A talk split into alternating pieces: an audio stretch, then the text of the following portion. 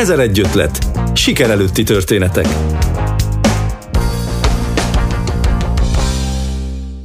Folytatjuk közvetítésünket innen a Kolozsvári Rádió kihelyezett stúdiójából P. Kristálybe vagyok, és ez az ezer egy ötletnek a külön kiadása lesz. A téma az általában ugyanaz maradt, tehát hogy innováció, vállalkozás, viszont um, abban különböző, hogy innen a, hát mondanám azt, hogy a Farkas utcából, de nem a Farkas utcából, hanem az Apácai udvarán felépített kihelyezett stúdiónkból fogjuk közvetíteni ezt a beszélgetést, és akkor már is köszönteném, köszönteném a meghívottainkat, Balázsi Pál Ágnes, ő a Kreatív Kolozsvárnak a pro- programkoordinátora és a pont ügyvezető elnöke. Remélem sikerült eltalálnom mind a kettőt. Igen, teljesen jó. Szia, sziasztok. köszöntelek. Szakácsi Pál Istvánt a Hargita Business Center-től és Cirjék Katita női vállalkozói csoportnak a lelke, vezetője, atya, anyja, és ezen kívül vállalkozó és tréner. Sziasztok!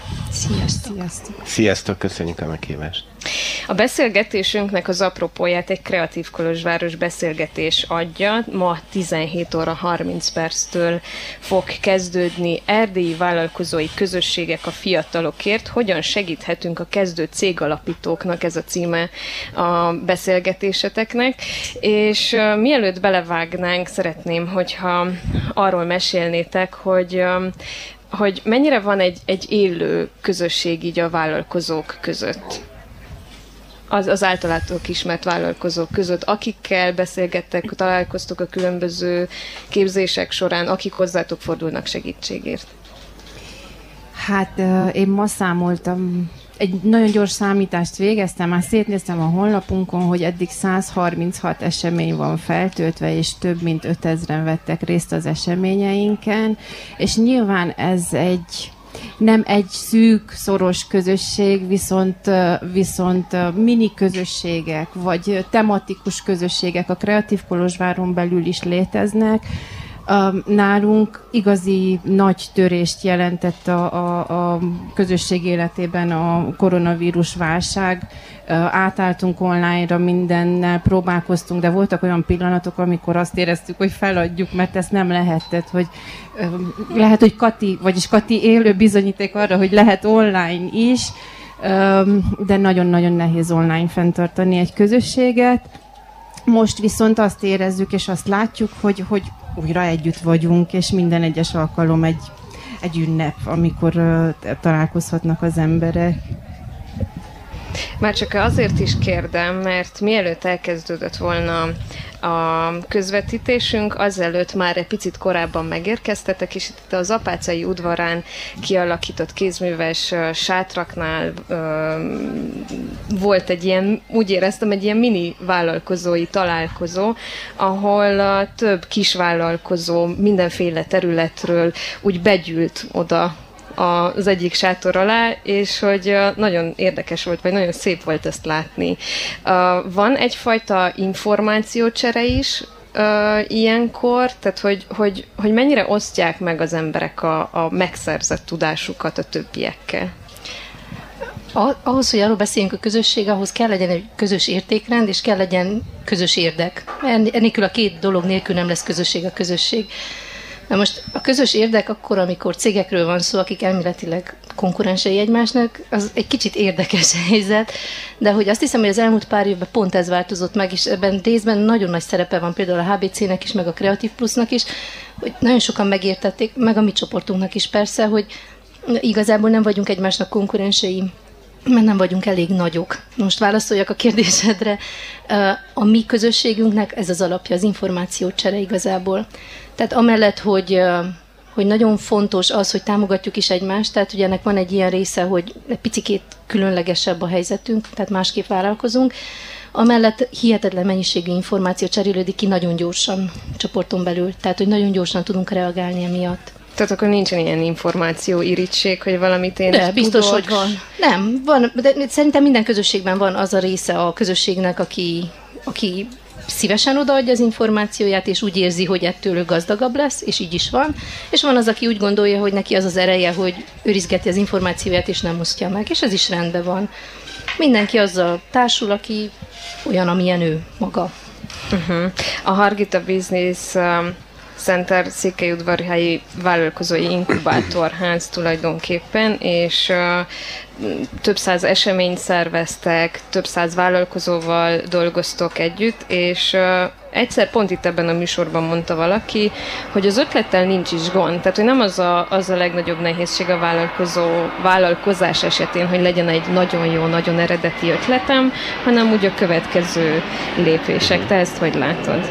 Igen, még kicsit visszakanyarodnék én is a közösségépítésre, hogy akkor ami egy kicsit kedvezőbb helyzetben vagyunk, hiszen vannak olyan infrastruktúrális adottságaink vannak, hogy a közösséget azért egy helyre tudjuk gyűjteni, és nap mint nap látjuk őket. Tehát gyakorlatilag van egy három emeletes nagy 48 irodahelyiséges épületünk, amelyik tele van, akikkel külön programokat szervezünk, tehát vannak programjaink, amiket nem is hirdetünk meg, hanem csak belsős programok, különféle mentortáborok, különféle csapatépítők, és hát ennek is van egy varázsa, ugyanis talán mi vagyunk az egyetlen a, olyan vállalkozásfejlesztő központ, amelyik betartja az inkubátorház törvény által kért összes cikket gyakorlatilag, és kicseréljük a lakóinkat három évente. Tehát ez a közösségépítés ez folyamatos kell, hogy nálunk legyen, mert hogy nem ugyanazokkal az arcokkal találkozunk, nem úgy van, hogy valaki beköltözött öt évvel ezelőtt, és akkor azóta ő ott fog maradni még a világ, hanem ő ki kell költözön a házból, ahogy annyira megerősödik, igazából ez is a célja az inkubátorháznak gyakorlatilag, hogy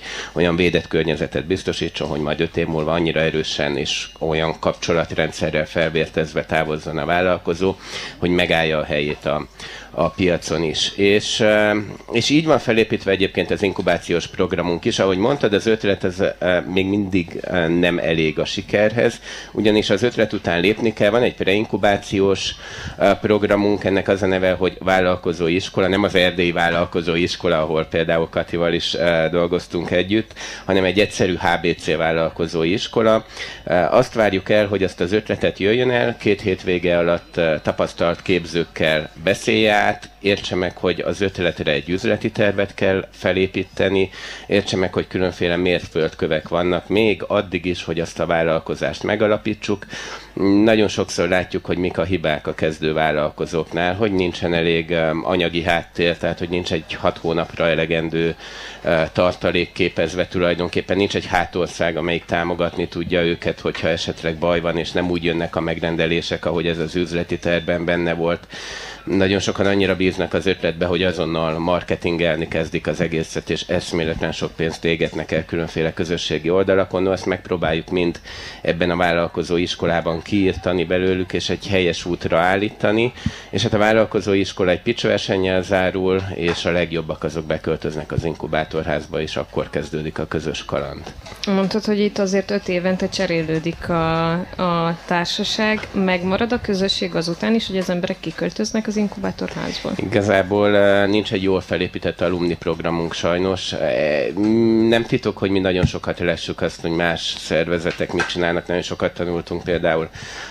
Ágneséktől, képzők szintjén, programok szintjén, és, és alumnira nem láttunk egyébként egy olyan programot, amit úgy át tudtunk volna ültetni egy az egyben, úgyhogy nagyon lassan haladunk, saját ötleteket próbálunk beépíteni, úgyhogy itt én azt hiszem, hogy van még dolgozni valunk, hogy azok, akik kikerültek, még szorosabban velünk tudjanak maradni. Van persze egyfajta kapcsolat, jönnek az eseményeinkre, részt vesznek a különféle konferenciánkon, van egy olyan táv, tábor, ahova őket is visszahívjuk, de én azt gondolom, hogy ezt sokkal erősebbre, szorosabbra lehetne fűzni, dolgozunk még ezen. Hogyan tud például a Kreatív Kolozsvár segíteni ezekben a kérdésekben, amiket mondott István, hogy a hátországnak a kialakítása, vagy akár az anyagi háttérnek a megteremtése, hogyha valaki kezdővállalkozóként hozzátok fordul?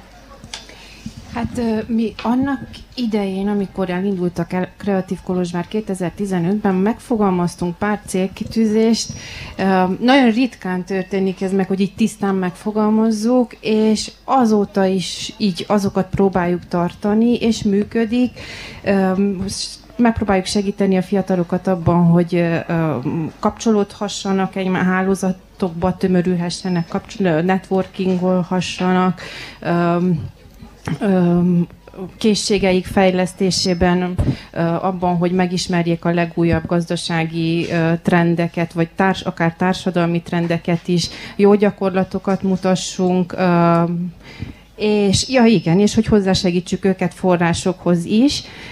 A pontcsoport a Kreatív Kolozsvár mellett konkrétan is partner volt olyan, olyan programokban, amik um, uniós um, pénzeket osztottak tovább. A CritBiz nevű programunkban uh, 40 vállalkozást támog 40-et, 40-et támogattunk be a, a, közösen a, a nagyváradi partnereinkkel. Um, tavaly zajlott a Fix Kolozsvár nevű program, ami egy közös önkormányzat, magánszféra, civil szféra koprodukció volt. Ott nagyon kezdő ötleteket támogattunk abban a programban 3000 eurós kezdő tőkével tovább jutottak a továbbjutó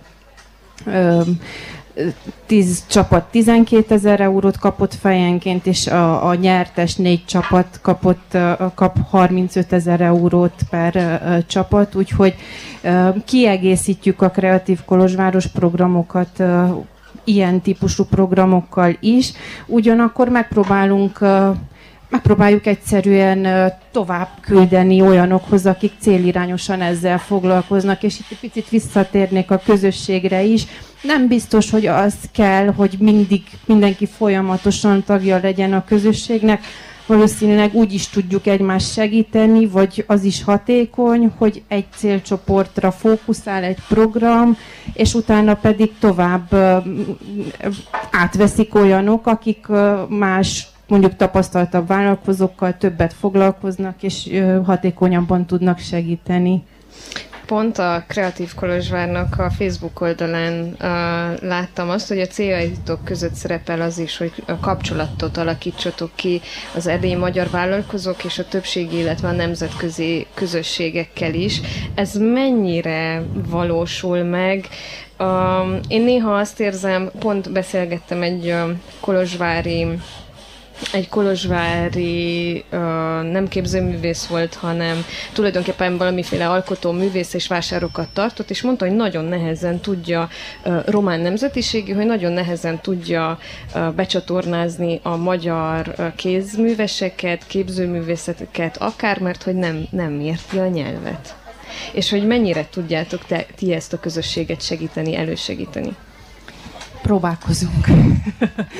uh olyan szervezet vagyunk, talán egyike azon ritka szervezeteknek, akik folyamatosan két nyelven kommunikálnak, ez időnként óriási megterhelés is, pénzügyi terhelés is, konkrétan meg logisztikai, humán erőforrásos terhelés. Folyamatosan próbálunk meghívni kulcsembereket beszélgetésekre, vagy, vagy egymás programjait népszerűsíteni. Ugye sem a Fix Kolozsvár, sem a, a, a Kritbiz nem ö, célirányosan a magyar célcsoportnak szólt, hanem mindenkinek. A Kreatív Kolozsvárt szándékosan talán az egyetlen olyan programunk, ahol konkrétan magyar fiatalokkal szerettünk volna, vagy foglalkozunk, Azért, mert kell az a biztonságos tehát azt érezzük, hogy szükségük van erre, a, angolul szokták mondani ezt a safe space-et, a, a biztonságos keret, amik, amik, ahol kinyílhatnak, ahol um, kérdezhetnek, um, merészek lehetnek, bátrak lehetnek. Um, én azt gondolom, igen, mindig, mindig jön ez, hogy akkor tehát abban a pillanatban, ha elkezdenénk mondjuk több román előadót hívni, talán ez a, a, a biztonságos keret egy picit fellazul, ugyanakkor meg programpontokat is duplázunk, mert nyugodtan el lehet menni meghallgatni azt a román előadót máshol is. Úgyhogy mi inkább, inkább ezzel a közös kommunikációval, vagy kulcs pillanatokban kulcs emberek meghívásával próbáljuk ezt a kapcsolódást megteremteni. Hogyan látjátok ugyanezt a helyzetet Hargita megyében, ahol akárhogy vesszük a magyarok a többségi társadalom? Hát Udvarhelyszéken meg hangsúlyozottan igaz 95%-nál is nagyobb a magyarságnak a részaránya.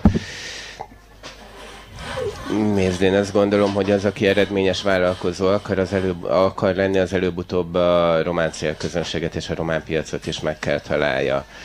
Um, de hogy ehhez akkor fel kell nőni, tehát hogy ö, azt látod, hogy vannak szintek, vannak lépések, elég az elején megmaradni a saját kis közösségemnél, és hogyha már elég nagy leszek, akkor lépni. Én azt gondolom, hogy én azt gondolom, hogy igen, ez egy helyes növekedési pálya tud lenni.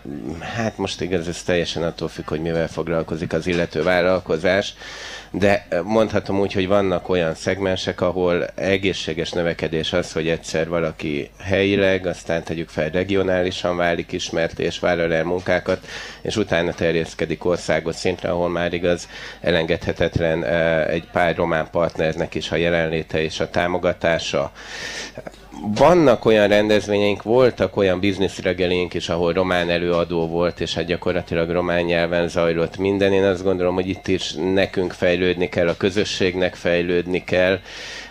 Nyilván ezzel be kell vállaljunk hát egyfajta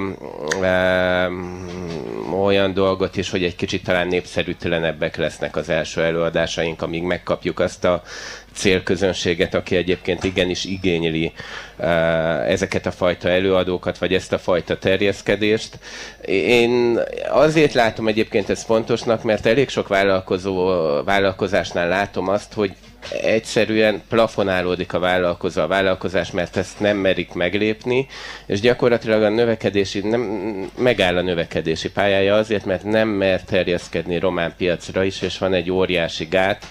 Egyértelmű, hogy itt uh, szerintem mi sokkal többet kell tegyünk, tudjuk ezt a problémát, uh, próbálunk is helyezkedni, vannak kapcsolataink, vannak nekünk is közös pályázataink, akár csak uh, Ágneséknek különféle célcsoportnak, nicces fiataloknak fut most egy, ahol 25 ezer eurót adunk a sikereseknek, hogy vállalkozást alapítson. Itt román partnereink vannak, de ugyanúgy az Innotex Student, az egyetemistáknak szóló pályázatokban is román partnerekkel vettünk részt. Saját csoportunk volt, és hát nagyon örventünk, mert tőlünk ahányan beadták a pályázatot, mindannyian elnyerték a 60 ezer eurót vállalkozás alapításra. Kár viszont, hogy 25-ből csak öten adták be a pályázatot. Szóval itt, uh, itt van egyfajta felelősségünk, uh, ami nem egy kényelmes meló egyébként nekünk sem, meg úgy uh, azt látjuk, hogy a közösség se úgy ismeri el, hogy hú, hát azért jó dolog, hogy elhoztok ide két-három vagány román előadót, meg két-három jó román vállalkozót. Eh, itt még nyilván mi sokat kell fejlődjünk. Az Szerintem biztos. itt ott kell kezdeni saját magunkba, hogy fel kell ismerni, hogy a román piac sokkal jobb piac például, mint a magyarországi piac. Tehát ahányszor magyarországi előadókkal beszélünk, mindig megkérdik a magyarországi szakemberek, hogy miért akarunk mi Magyarország felé terjeszkedni, amikor a román piac sokkal jobb és sokkal több pénz van rajta, mint a magyar piacon, és nincs is annyira telítve. És ez az érdekes, hogy mi most pontosan folytatunk Angyal Karaván projekten belül egy tárgyalást egy hatalmas nagy kézműveseket összeülelő szervezettel és Szebenivel, ami kimondottan román szervezet, és kiderült, hogy ők hihetetlenül sokan figyelnek minket. Tehát, hogy ők tudnak rólunk, tudják, hogy mi történik velünk, ők várják, hogy megtegyük ezeket a lépéseket. Mi nem tudjuk megtenni, egyrészt, mert van bennünk egy hatalmas nagy kételj, hogyha nem tudjuk tökéletesen beszélni a nyelvet, akkor hülyének fognak nézni, ami egyébként változott az elmúlt 5-10 évben, egyezünk meg. Tehát, hogy amíg ezelőtt 10 évvel ez tényleg így volt, most már ez nem szokott gond lenni. Másrészt pedig van egy olyan, egy olyan gát bennünk, hogy ha elkezdtük ezt, akkor el fogjuk veszíteni a magyarokat. Tehát, hogy nagyon sok vállalkozásban látom ezt, hogy azt mondja, hogy nem merek átmenni a kétnyelvű kommunikációra, és akkor szoktak megszületni a székelyföldi vállalkozások, akik angolul kommunikálnak. Ez a kedvencem egyébként, ugye? De hogy ez nem egy járható út? Hát Vagy most ez, ez most ne itt tárgyaljuk, egyébként nem egy járható út, ha engem kérdezel, és ezt most a tapasztalatból mondom, hogy nem egy járható út. Ugye online kommunikációval elég sokat foglalkoztam, főleg kisvállalkozások szemszögéből. Um, itt bátorság kell, és annak a felismerése, és talán itt kellene valahol lépni egy picit, hogy megnézni, hogy mit jelent egész pontosan a román piac felé lépéseket tenni. És először lehet, hogy nem román szakemberekkel kellene, nem lehet, hogy magyarokkal. Tehát, hogy nézzük meg, hogy mi az, amit mi tehetünk. Tehát mi az, ahol mi kell nyissunk. És el kell mondani azokat az információkat, amik elérhetők, hogy, hogy mennyi pénz van a román piacon, és onnantól kezdve minden vállalkozónak megvan a józan paraszti esze, hogy lépjen feléje. Csak hogy nem, egyrészt nem tudja, hogy ez egy jó piac, és nem tudja, hogy hogyan kezdjen neki.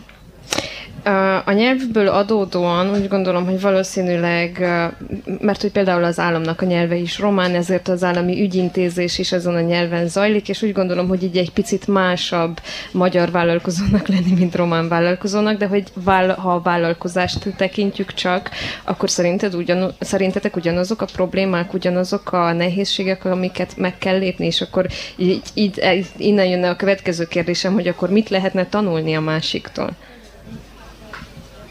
Mi bezártuk magunkat egy skanzenbe gyakorlatilag, pont ezt tárgyaltuk a, a sátor alatt. Tehát, hogy mi a saját magunk közösségében élünk, csak hogy nagyon ügyesek vagyunk, és nagyon sokan vállalkozunk, és az a baj, hogy ez a piac kezd kicsi lenni, úgyhogy elő vagy utóbb innen ki fogunk törni. Egyébként azt látom, pont azért, mert ugye most kézműves kézművessel foglalkozok, és akkor látom a román kézműves közösséget is most egy kicsit közelebbről, pont ugyanazok a gondjaik, pont ugyanazok. És pont ugyanúgy gondjaik vannak például hivatali ügyek elintézésében, annak ellenére, hogy beszélik a román nyelvet. Csak mi, amíg mi azt mondjuk, hogy azért nem tudjuk elintézni, mert nem tudunk románul beszélni, addig ők azt mondják, hogy traim romuniás, aztán a kupatott timpul, ugye? Tehát, hogy kb. ennyi a különbség, de hogy a gondok ugyanazok. Tehát, hogy nem, nem vagyunk mi olyan különlegesek, mint ami, amilyennek képzeljük magunkat, úgy érzem. Talán azzal egészíteném ki, és ez most egy picit empirikus, nem tudom, hogy most mit mondanak a, a statisztikák, hogy talán a román fiatalok vagy román vállalkozók picit bátrabbak, talán a, a magyar közösségben a picit nehezebben kockáztatunk, tökéletesebbek akarunk lenni, vagy nem, nem fogadjuk el azt, hogy nem tökéletesként indulunk. Talán, a, a, és azt hiszem, ezt mérték is, hogy a vállalkozói hajlandósága a, a magyar fiatalok körében egy picit alacsonyabb, mint, mint a, a román fiatalok közt. Nem szignifikáns egyébként a külön, tehát hogy nem olyan óriási a különbség, hogy ezt ne lehetne egy-két jó programmal áthidalni.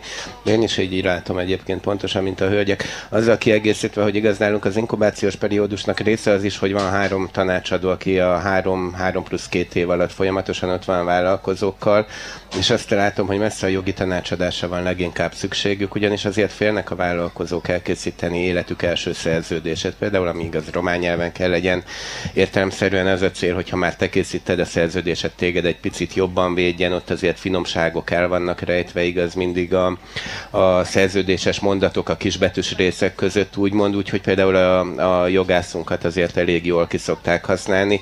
Nyilván ez egy plusz teher, román nyelven kell legyen a szerződés, de, de én is azt gondolom, hogy a gondok nagyjából hasonlóak, és, és pont ahogy Ágnes is említette, talán ők egy kicsit a többségi nemzettársaink bátrabbak, rámenősebbek, de egyébként én azt is észrevettem, hogy talán nyitottabbak is felénk, mint mi feléjük. Tehát, hogy ők azért jól fogadják a, a közeledésünket. Én azt látom egyébként, hogy az a különbség egy román fiatal meg egy magyar fiatal között, ugye a magyar fiatal, de ez egyébként a kisvállalkozásokra is igaz, Hűvöságnes mindig elmondja, hogy mi mindig kicsikbe gondolkodunk, tehát mindig, kicsi, mindig csak az első, a következő két-három lépést akarjuk tudni, míg a románok sokkal inkább, tehát hogy ők ha elképzelik, tehát amikor egy 18 éves román fiatalra beszélek és elmondja, milyen lesz a vállalkozása, ő egy éven belül egy milliós for, neki egy milliós forgalma lesz. Mi meg úgy gondoljuk, hogy az egy év végére szeretnénk mondjuk egy fizetést kivenni. Tehát, hogy talán ez az, és ez azt hiszem, hogy önbizalom kérdése egyrészt, meg életforma kérdése. Tehát, hogy hogy élünk. Tehát jóval kisebb erőforrásokkal bírunk mi ott Hargita, uh-huh. Maros, Kovászna megye, mint mondjuk egy bukaresti fiatal, vagy akár egy kolozsvári. Hát én azért megnézném ezt, összehasonlítanék uh-huh. egy udvarhelyit egy kolozsvári fiatal, és szerintem ott is lenne különbség. Hát és az egyik legnagyobb különbség, még ezt most már elmondom, és ez valószínűleg szintén a nagyvárosi, kisvárosi létnek köszönhető, hogy amikor én egy kolozsvári magyar, román, most itt tegyük fel mindegy vállalkozóval, fiatal vállalkozó kedvűvel szóba állok, és akkor megkérdem, hogy hogy képzeli el a vállalkozását, hát ő azért meg szokta említeni, hogy én lehet, hogy én öt év múlva eladom ezt az egészet, és kész. Míg nálunk azért Székelyföldön kicsit úgy gondolkodnak, hogy hát ez az, az én első gyermekem, tehát a gyermekem, akit nevelgetek, még úgy, amikor megkérdezed, még meg sincs a vállalkozás, hogy képzeled el, már a generációváltásról is szó van, hogy hát majd a fiam tovább viszi ezt az egészet, és kicsit felpörgő, felpörgött a világunk, sokkal gyorsabban történnek események, és azért azt látjuk más államokban, hogy nagyon szép pénzt, vagyonokat lehet ezzel keresni, hogy felépítünk egy vállalkozást, és akkor, amikor gyakorlatilag nemzetközi piacra akarunk törni, vagy skálázni akarjuk a terméket, szolgáltatást, akkor bevonzunk egy befektetőt, bevonzunk valakit a cégbe, aki annyi plusz pénzt hoz, hogy azért mi boldogak vagyunk, mi lehet, hogy le is tudunk mondani a mi kis gyermekünkről, és egy új projektbe vágunk bele, de nekünk ez így megéri, és az életünk rendben van. Tapasztaltok egy generációs különbséget? Én pont idén tíz éve érettségiztem, és az a tapasztalatom, hogy aki most kezdi az egyetemet, most esetleg harmadéves, és már önkénteskedik, már esetleg megvan az első munkahelye, sokkal bátrabb, sokkal merészebb, tehát hogy mint hogyha én amikor itt próbálkoztam a szárnyaimat bontogatni, akkor így léptem a a küszöbig, de hogy a, a, a most tíz évvel fiatalabbak már át is lépik azt a küszöböt. Ajtóstól jönnek. Ajtóstól. Tehát, hogy itt ezt tapasztaljátok-e a vállalkozói szférában, illetve van-e esetleg egy olyan, hogy, hogy meg sem várják már azt, hogy akkor esetleg egyetemet végezzenek, befejezzék a sulit, hanem akarnak jönni most azonnal? Nagyon fontos, hogy milyen mintát láttak otthonról. Tehát ott látok nagy bátorságot, ahol a családban volt vállalkozó. Egyébként ez nagyon érdekes, ugye ar- arról már rengeteg tanulmány van, hogy milyen az első generációs értelmiségi, de ugyanígy lehetne egy ilyet készíteni, milyen az első generációs vállalkozó.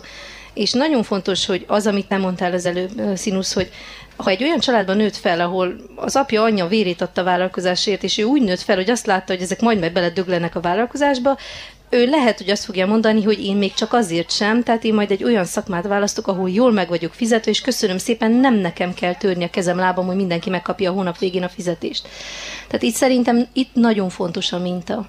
De én is azt látom, hogy a fiatalok, fiatalabbak sokkal bátrabbak, és nem félnek a kudarctól, mi rettegünk. Tehát ugye főleg a 70-es, 80-as generáció, úgy érezzük, hogy minden kudarcba egy kicsit belehalunk. Tehát szerintem mi most kezdjük megtanulni, hogy a hibázás az teljesen természetes velejárója.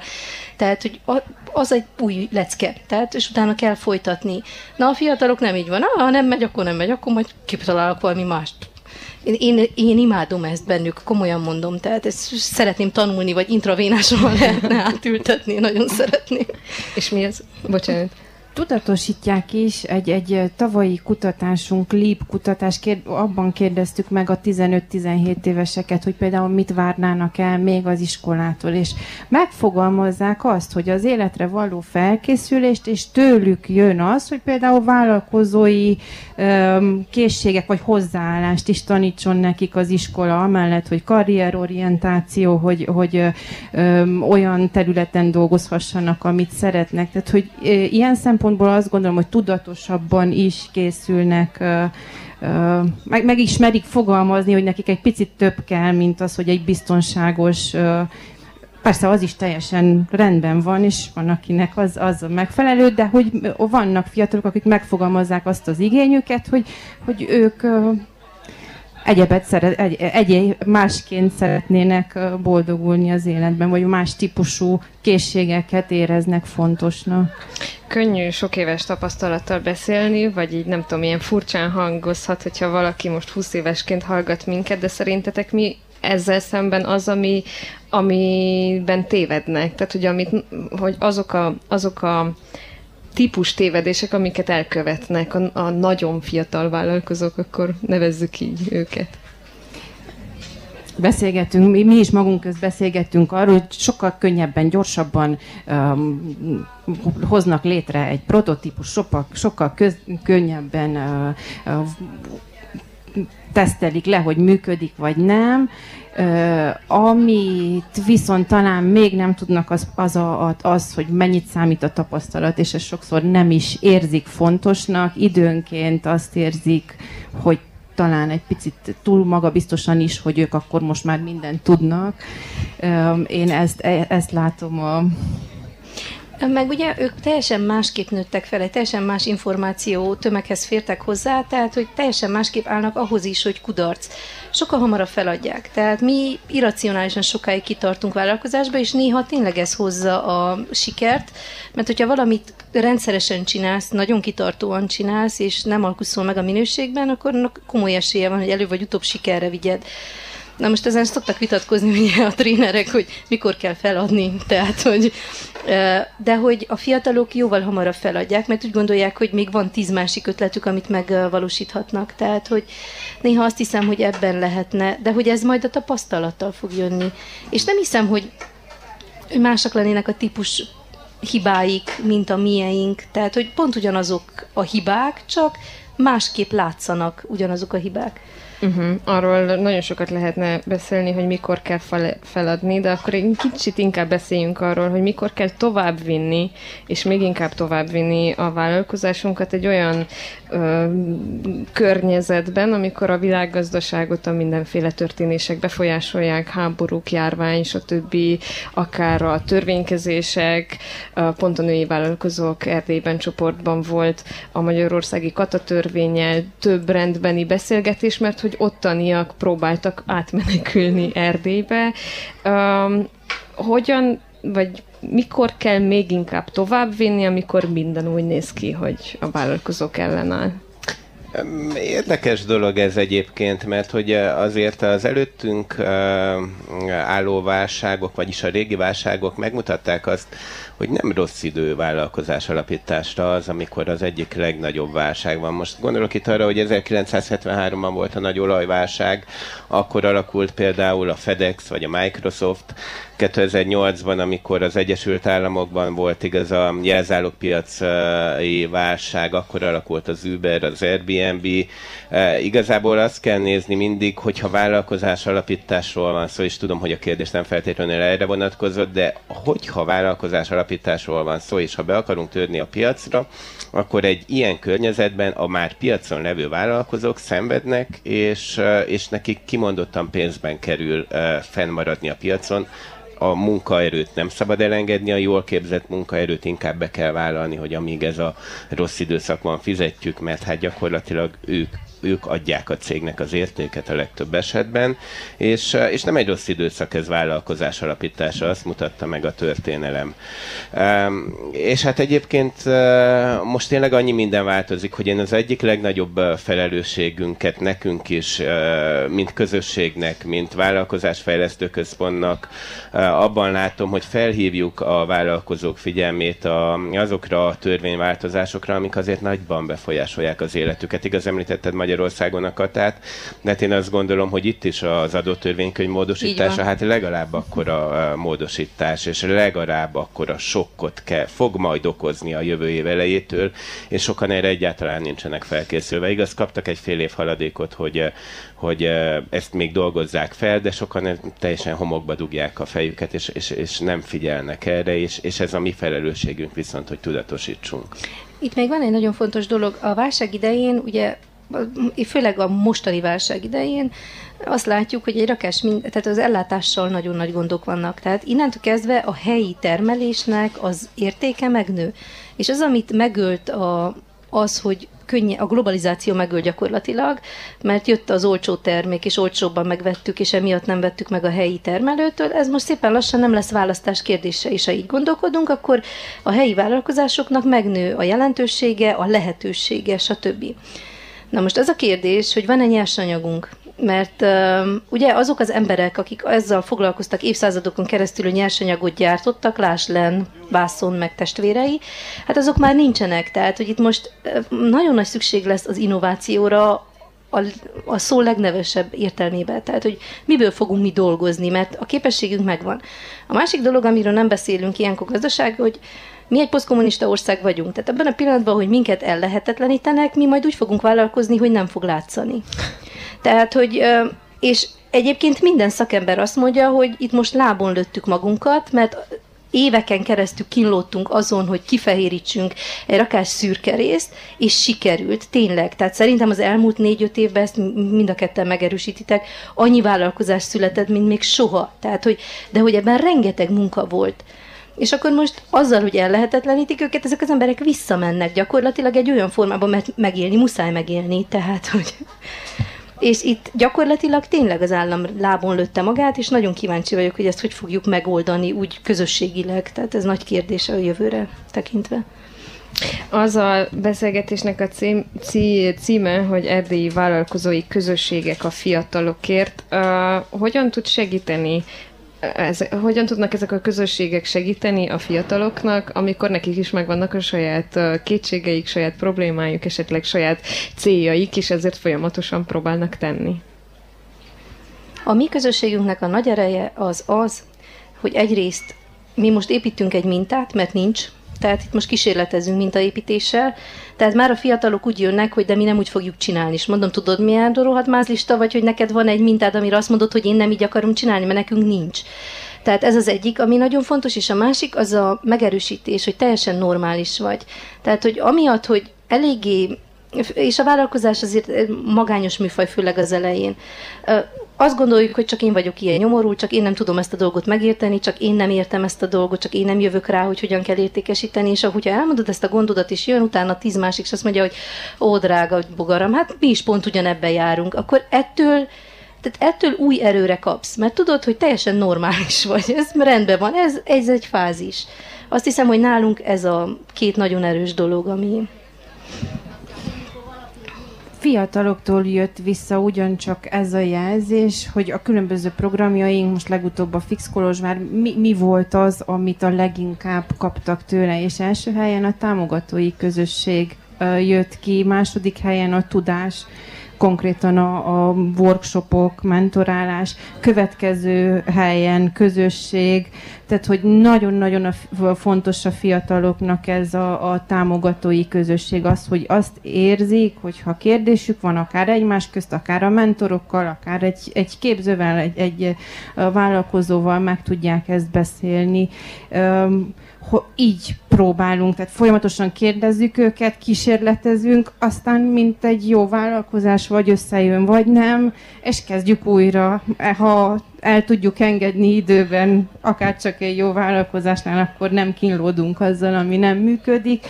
Szerintem ami nagyon fontos, ez a folyamatos oda-vissza kommunikáció, hogy ne azt próbáljuk adni, amiről azt gondoljuk mi, hogy szükségük van nekik, hanem teszteljük le tényleg, az tényleg működik. Itt az elengedésről is beszéltél nagyon picit, hát én megígértem a kedves meghívottaknak, hogy elengedem őket időben, mert hogy 17 óra 30 perckor ma délután kezdődik a Kreatív Kolozsvár Erdélyi Vállalkozói Közösségek a Fiatalokért című beszélgetése, és akár ezt a beszélgetést is lehet ott folytatni, vagy tovább görgetni, vagy újabb kérdésekkel bombázni titeket, úgyhogy mindenkit biztatok. Itt, hogyha az udvarban a kedves vásárosok itt tudják hagyni a standjukat egy órácskára, akkor át lehet menni. A helyszín az Exponential Transylvania-nak a, az épülete. Köszönöm nagyon szépen Balázsi Pál Ágnesnek, Szakács Pál Istvánnak és Cirjék Katinak, hogy itt voltak velünk. Mi is köszönjük a lehetőséget. Ezer egy ötlet. Siker előtti történetek. Pénteken a négy órai hírek után.